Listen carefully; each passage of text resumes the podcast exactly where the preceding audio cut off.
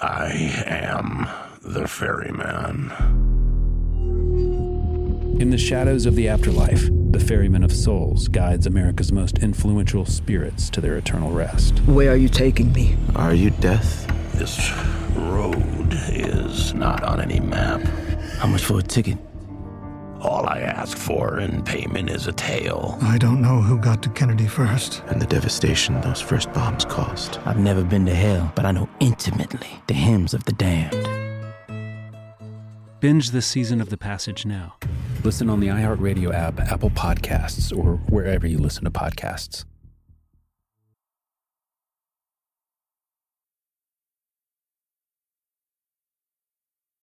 Listen to the highly anticipated 100th episode of Tank and Jay Valentine's R&B Money podcast with artist Chris Brown. Even working with you from Keri Hilson, Adonis, Mm-hmm. back in the day, I was 15, 14 doing that album. So like I said, I was in school like, Yeah. okay, this is how you do it. This is how you make a song. There's a verse, a pre-chorus, and then Mm-hmm. a hook. I didn't know none of that. You learned that over a summer, bro. That's what it felt like. That's what it felt like. Listen to R&B Money on the Black Effect Podcast Network, iHeartRadio app, or wherever you get your podcasts. Acclaimed comics writer and notorious Scott Summers hater, Rosie Knight. Well, hello, Emmy winning podcaster and totally unbiased Targaryen royal supporter, Jason Concepcion. Somehow the X Ray Vision podcast has returned. And like always, we'll be here every week. You'll hear from TV writers, actors, comics creators, pop culture critics. Nothing is off the table. Listen to X Ray Vision on the iHeartRadio app, Apple Podcasts, or wherever you get your podcasts. Hey there, history fans! We're taking the day off, but don't worry, we've got plenty of classic shows to tide you over. Check out these selections from previous years of This Day in History class, and I'll meet you back here tomorrow with a brand new episode. See you then! Welcome to this day in history class. It's July 5th. Today in 1888, 200 workers at the Bryant and May match factory in London walked off the job in what came to be known as the London Match Girls Strike. The Bryant and May factory was in London's East End, and this is a poor neighborhood. There were a lot of immigrants and minorities living there. It was really looked down on by the rest of London. Even today, the term East End of London conjures up a certain image. Bryant and May was one of many, many factories in the East End of London. And most of these factories were in what was called sweating industries. These were places where people worked long hours in windowless rooms, often doing really dangerous work. And they tended to be looked down upon by other workers, particularly workers that were in trades that required more skill or more education to do. And in this neighborhood that was home to London's poorest people, in an area that was full of industries that were just awful to work in and exploitive, the most dangerous, most unpleasant, and most low paying jobs went to the match girls. They were really the lowest of the low. There were some men who worked in the match factories, but overwhelmingly, the people working there were women. And some of them were adults, but many of them were children. People in the Bryant and May factory were as young as eight. So working at the Bryant and May Match Factory meant working very long hours. The day started at 6:30 in the morning in the winter and 8 in the morning in the summertime. Regardless of what time the day started, it ended at 6 p.m. All the work was done standing up, and all the workers had a series of very draconian rules that they had to follow uh, throughout their workday. They had to run up and down the stairs to get the match frames that they worked out of because they were only allowed to have one frame at a time. So there was a lot of running up and down the stairs. They were making strike anywhere matches, which, as their name suggests, you could strike on any rough surface. And that meant that sometimes when they were working, their work would burst into flames that would destroy their work for the day. And they weren't being paid by the hour, they were being paid by the piece. So if your work caught fire while you were working on it, you were out that money, it was gone. You also had to pay for your own tools. You had to pay for necessities that were required to be able to do your work for the day. And there were endless, endless rules that led to people's pay being docked or, even fired. If your feet were dirty, if you talked, if your workbench wasn't clean, all of these things, you would be fined or you would be fired. And then there were also health hazards. There was a condition called phossy jaw, and that's another name for phosphorus poisoning. The yellow phosphorus that was being used in these matches could damage bone tissue, and it caused an illness that started with tooth pain and swollen gums, and then it would escalate to necrosis and even death. So, th- none of this sounds particularly pleasant, and it's not completely clear why, in particular, on July 5th, the workers walked out. One story was that it was due to Annie Besant, she was a socialist and a feminist and a reformer who had been talking to the match workers about their lives and their work, and she had been publicizing the conditions at the factory. She had published her findings the month prior, but she definitely didn't arrange this strike. So, whatever the reason was, they walked off the job that day. They formed the Union of Women Matchmakers. Soon, more than a thousand match factory workers were on strike. They picketed, they held demonstrations, they went to meetings, they went to parliament. And Annie Besant publicized this whole thing. She has sometimes incorrectly been given the credit for doing all of this work, but what she was really good at was the publicity part. These women and girls who were working in the factory, they were the people that were doing the organizing and doing the demonstrating. They got the support of some of the other trade unions, along with criticism from people that, who claimed that these workers had been talked into doing this by outsiders. In the end, though, this strike was successful. All those fines were abolished, along with the deductions from the pay for the tools that people had to have to do their job. Their pay was adjusted. They had a new grievance procedure that was put into place. So if they had a problem, they had a process for being able to have something done about it. The union was recognized and had the right to negotiate on behalf of the workers, and they got a lunchroom. This was a big deal because it meant that they had somewhere away from their workbench to eat their lunch. And eating at the workbench with that all that phosphorus was putting more and more phosphorus into their mouths, and it was causing that terrible condition called jaw. This didn't permanently fix the problems at the factory, though, and workers continued to become ill due to phosphorus exposure. In 1891, the Salvation Army opened a competing match factory that used only red phosphorus, which did not cause jaw, and it paid double what Bryant and May did. Bryant and May finally stopped using yellow phosphorus in 1901. This strike also inspired a lot of other factory workers to unionize, and that grew into the new unionism movement and the establishment of the Independent Labor Party. You can learn more about the London Match Girls strike from the September 5th, 2016 episode of Stuff You Missed in History Class, and you can subscribe to This Day in History Class on Apple Podcasts, Google Podcasts, and wherever else you get your podcasts.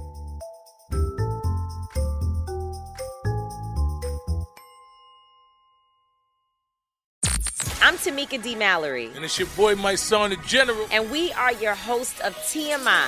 New year, new name, new energy, but same old.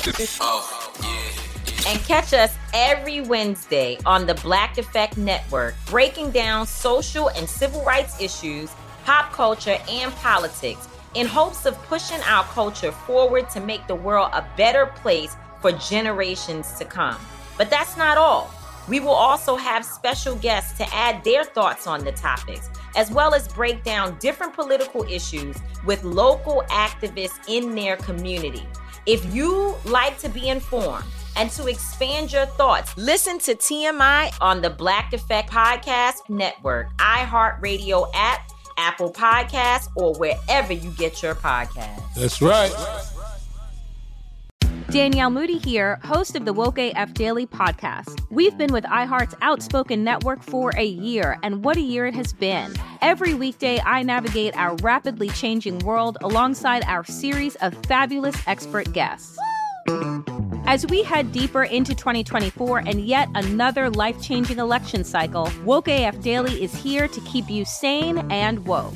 Woke not just to the latest headlines, but also to the collective power we all have. Woke to the need to build community with those around us. Woke to how to avoid burnout, and woke to the ways we can all find joy in the madness. Make Woke AF Daily with Danielle Moody your podcast destination for 2024 election news and analysis. And tune in to hear the ways I am working to stay grounded amidst it all. Listen to Woke AF Daily Season 5 on the iHeartRadio app, Apple Podcasts, or wherever you get your podcasts. I used to have so many men how this beguiling woman in her 50s, she looked like a million bucks, with zero qualifications, she had a Harvard plaque, tricks her way past a wall of lawyers and agents. She's got all of these Maseratis and Bentleys all in the driveway. Is it like a mansion? Yes, it's a mansion that this queen of the con uses to scam some of the biggest names in professional sports out of untold fortunes about six million. Approximately eleven million dollars. Nearly ten million dollars was all gone. Employing whatever means necessary to bleed her victims dry. She would probably have sex with one of her clients. Hide your money in your old rich man because she is on the prowl. Listen to Queen of the Con, Season 5, The Athlete Whisperer, on the iHeartRadio app, Apple Podcasts, or wherever you get your podcasts. Hi, I'm Eves, and welcome to This Day in History class, a show that uncovers a little bit more about history every day.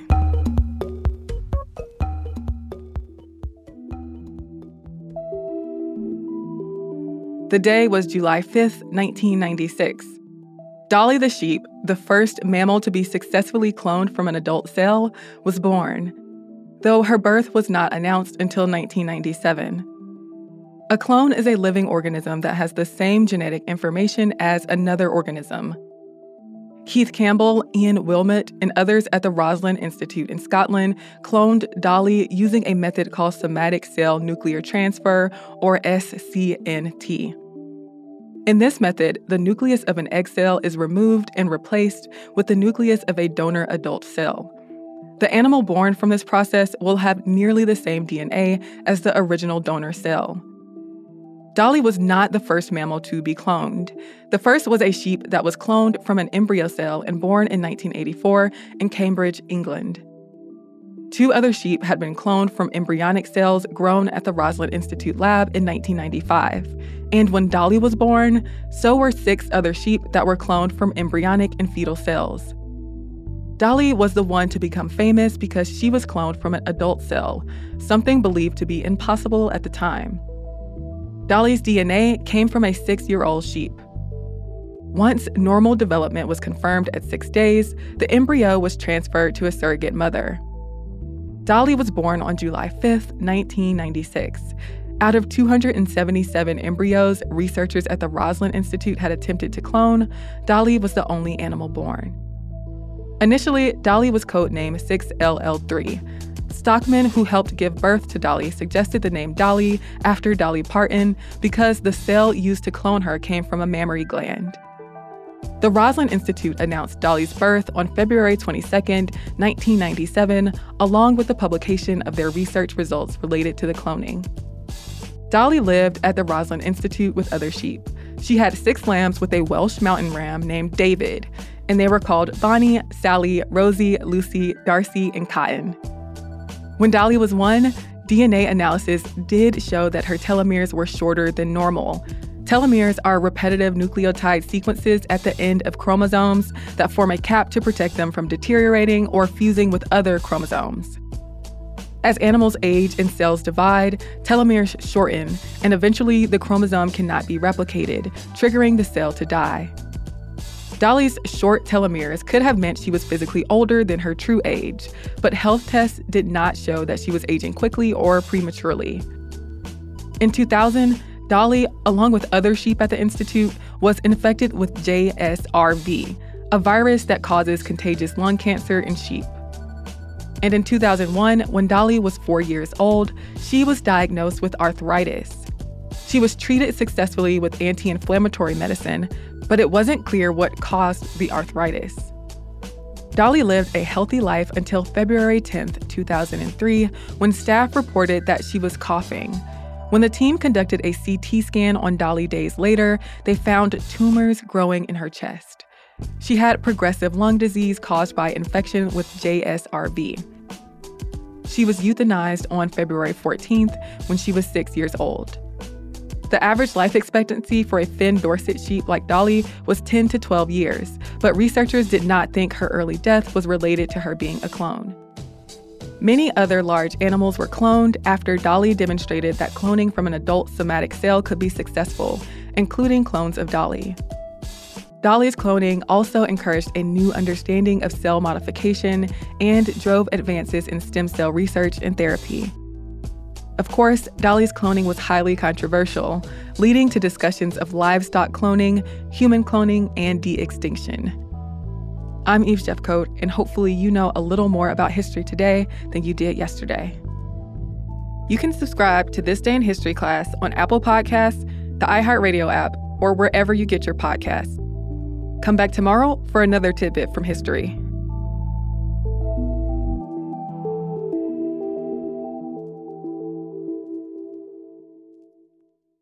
I am the ferryman. In the shadows of the afterlife, the ferryman of souls guides America's most influential spirits to their eternal rest. Where are you taking me? Are you death? This road is not on any map. How much for a ticket? All I ask for in payment is a tale. I don't know who got to Kennedy first. And the devastation those first bombs caused. I've never been to hell, but I know intimately the hymns of the damned. Binge this season of The Passage now.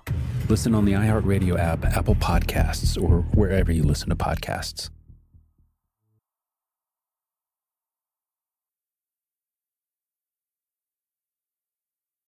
Listen to the highly anticipated 100th episode of Tank and Jay Valentine's R&B Money podcast with artist Chris Brown.